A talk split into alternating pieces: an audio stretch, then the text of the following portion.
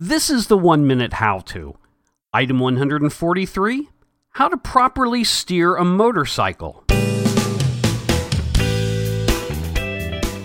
Hello, everyone. This is George, your host.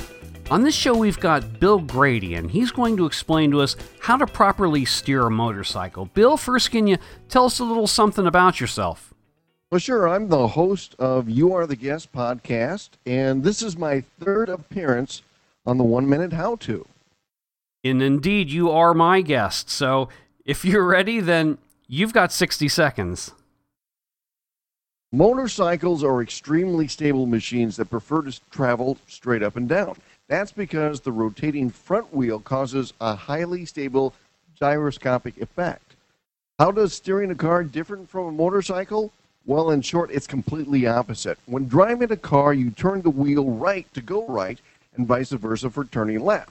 But when you turn a motorcycle that's traveling above 30 miles an hour, you turn the handlebars in the opposite direction of the turn. And this is known as counter steering.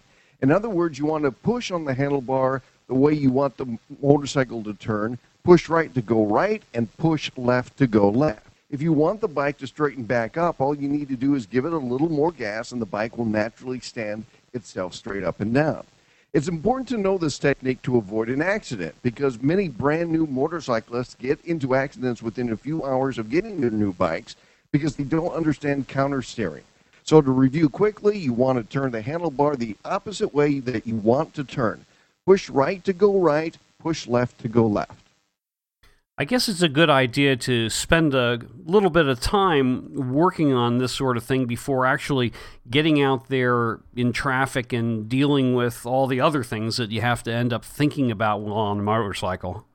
Absolutely. When I first learned this technique, I went out to a country road where there was no traffic and got the bike up to about 30 miles an hour. I didn't want to get up real high to speed. And then with a few curves that I was comfortable with and knew about, tried it out, and it was like, wow, that really works.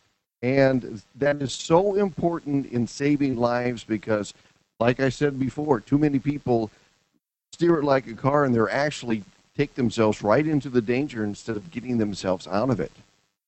Okay, Bill, is there anything else you'd like to talk about?